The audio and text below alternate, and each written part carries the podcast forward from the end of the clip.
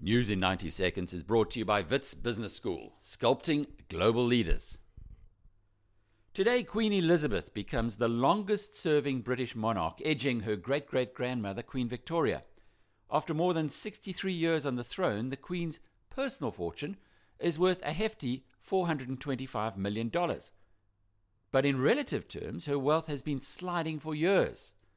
Her position on the U K's annual rich list is now a modest three hundred second, and that experience delivers a valuable investing lesson.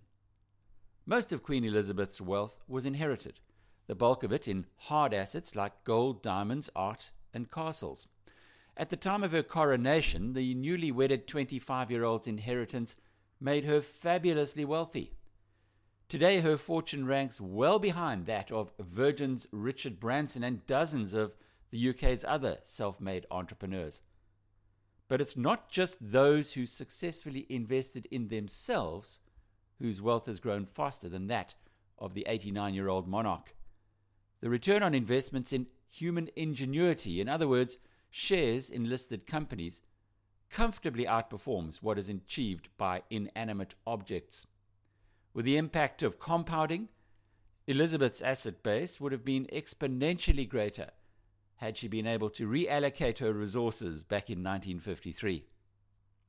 But unlike the rest of mankind, that was never an option for her. It is for us. So you have to wonder why some people willingly bet on hard assets when they aren't forced to. I'm Alec Hogg. Read more on biz news dot com. Brought to you by Wits Business School, sculpting global leaders.